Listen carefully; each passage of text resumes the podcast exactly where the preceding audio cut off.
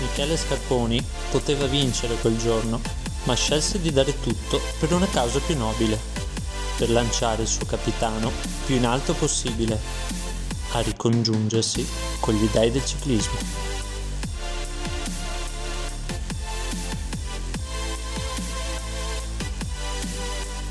Giri di parole presenta il capolavoro di Risul, testi e narrazione di Andrea Secco.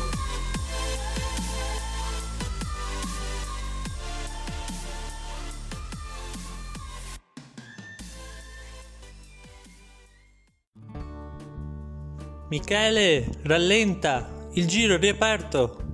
Urlò dal finestrino dell'ammiraglia Giuseppe Martinelli, rivolto a un minuto ciclista dal naso dunco come quello di un'aquila, mentre sta planando ad ali spiegate verso la vittoria della tappa regina del Giro d'Italia 2016.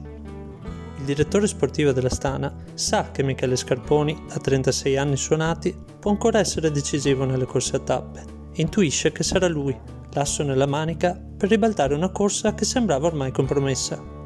Quella diciannovesima tappa, il capolavoro di Resul, ci insegnerà che per scrivere una pagina di storia del ciclismo a volte non bastano le gambe, il cuore e la testa, ma il lavoro di squadra a fare la differenza. Alla partenza da Pinerolo, il capitano della Stana Vincenzo Nibali è reduce da una settimana che sembra aver nominato le certezze. Proprio lui, il grande favorito della vigilia, e proprio sul suo terreno, quelle montagne, dove ha conquistato le vittorie più entusiasmanti della carriera. I primi segnali preoccupanti per lui sono arrivati sul passo Valparola, l'ultima ascesa inserita nel menù del tappone dolomitico del 21 maggio, quando un cambio di ritmo imposto dall'olandese Steven Kruiswijk, la rivelazione della corsa, lo lascia sul posto, costandogli la conquista della maglia rosa e una trentina di secondi di ritardo sul traguardo di Corvara. Il giorno successivo è forse il più nero della storia di Vincenzo al Giro e si capisce sin dalle prime immagini che raffrontano la sua pedalata con quella di Kruiswijk, partito tre minuti dopo di lui nella cronoscalata all'Alpe di Siusi. Il gesto del campione italiano appare sofferente e appesantito, mentre dietro di lui l'olandese vola e per poco non lo raggiunge, visto che nel finale Annibali salta pure la catena ed è costretto a cambiare bici.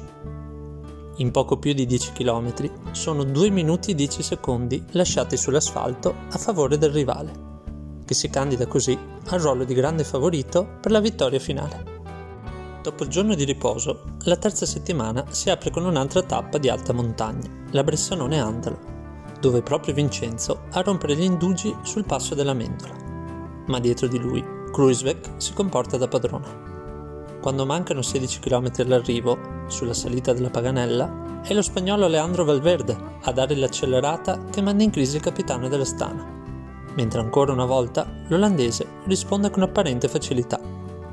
I due arriveranno a giocarsi la tappa in volata, lasciando uno sconfortato Nibali a 1 minuto e 47 secondi di distacco, un'enormità. Le due giornate successive scorrono tra i dubbi. Per la stampa il 31enne siciliano ha cominciato la fase involutiva e non è più competitivo per vincere un grande giro. Mentre in casa Stana si pensa che ci sia un virus alla causa delle deludenti prestazioni e così Vincenzo si sottopone a degli esami clinici approfonditi.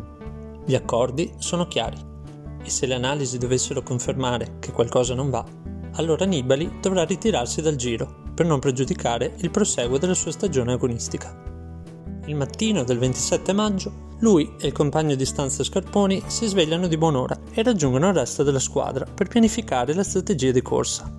Da Torino, intanto, è arrivato il referto degli esami di Vincenzo che li apprende con un sorriso. Sta bene, i suoi occhi brillano di coraggio. Un campione sa come trasformare l'orgoglio ferito in una prestazione sopra le righe e non ha certo paura di confrontarsi con i migliori nelle ultime due tappe di montagna. In classifica però è attardato di ben 4 minuti e 43 secondi dalla maglia rosa Kruiswijk ed è soltanto quarto. Per questo la Stana pensa inizialmente ad un piano B concedendo piena libertà al danese Jakob Fulsang e a Scarponi di giocarsi le chance per una vittoria di tappa. Da Pinerolo a Risul ci sono 162 km, abbastanza pedalabili nella prima metà del percorso, un lungo falsopiano che conduce all'imbocco della cima Coppi di quell'edizione. il Colle dell'Agnello, con i suoi 2744 metri di altitudine. Si tratta di una salita molto lunga, ben 21 km, con pendenza massima al 15% e perfetta per un tentativo di fuga da lontano. Scarponi non se lo fa ripetere due volte e parte all'attacco assieme ad altri 28 corridori, ma va talmente forte che in salita rimane da solo, andando a conquistare la cima Coppi con un vantaggio di parecchi minuti sul gruppo dei migliori. Qui, appena le pendenze si fanno interessanti, sembra di assistere ad un copione già visto.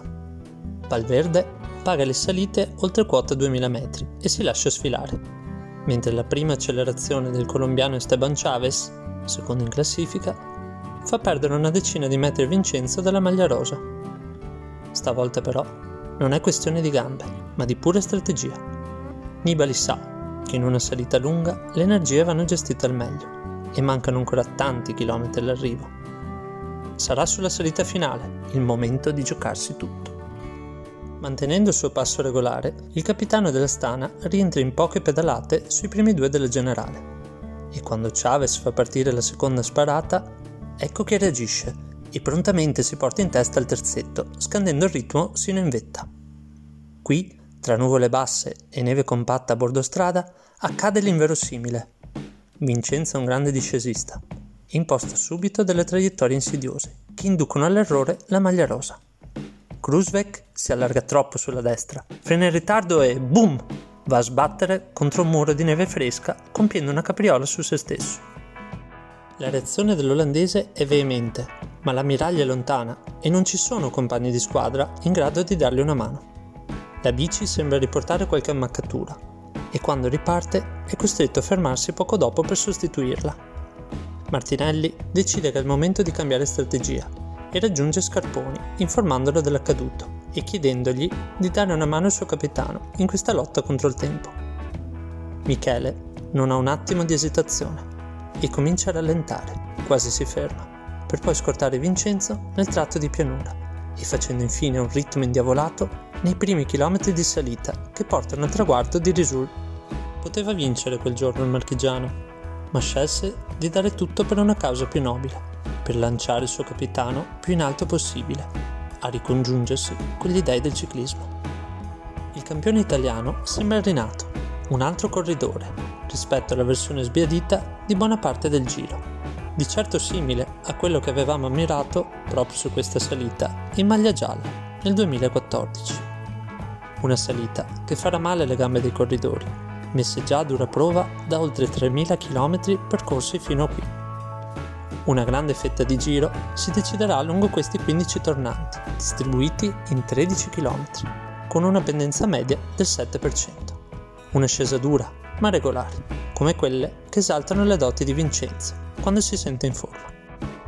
Dopo aver riflettato in discesa e risparmiato preziose energie grazie all'enorme lavoro di Scarponi, a 9 km dall'arrivo, Nibali sente che è il momento di ripartire e prende in mano le redini della corsa aumenta il ritmo e alla sua ruota rimangono solo Chavez e il basco Michel Nieve, unico superstite della fuga di giornata. Dietro di loro il gruppetto Valverde non molla, lo spagnolo cerca l'unico podio che ancora gli manca nei grandi giri, mentre Kruiswijk non vuole perdere l'occasione della vita e si difende tutto solo, con onore e con i denti, mantenendo la maglia rosa virtuale. Arriviamo ai meno 5 dall'arrivo, quando Vincenzo attacca a fondo 1 due volte, fino a piegare anche la resistenza coriacea di Chavez, l'ultimo ad arrendersi, involandosi, con una progressione delle sue, alla conquista di una splendida vittoria in solitaria. Non lo riprenderanno più e il traguardo per lui sono lacrime di gioia per aver compiuto un'impresa che sembrava impossibile. Quel pianto è un mare di emozioni. C'è gratitudine alla squadra, c'è orgoglio per i giorni difficili lasciati finalmente alle spalle e c'è anche tristezza per chi non c'è più, il giovanissimo ciclista Rosario Costa, che faceva parte della sua squadra giovanile, travolto mentre si allenava in bici solo pochi giorni prima. Appena tutti i big tagliano il traguardo, la nuova classifica ci dice che Nibali ha fatto qualcosa di eccezionale negli ultimi chilometri di salita, guadagnando circa un minuto a Chavez, oltre due minuti a Valverde e quasi 5 minuti a Kruiswijk andato letteralmente in crisi di energia nel finale, a dimostrazione che l'aiuto della squadra può fare davvero la differenza. Il capolavoro era compiuto e il resto dei pochi secondi che mancavano per conquistare la maglia rosa, Nibali li recuperò a Chavez il giorno successivo. Il grande favorito della vigilia non aveva tradito le attese e lo aveva fatto trionfando nel modo meno scontato possibile, scegliendo la strada più dura, più difficile, più ostica, ma certamente anche la più memorabile.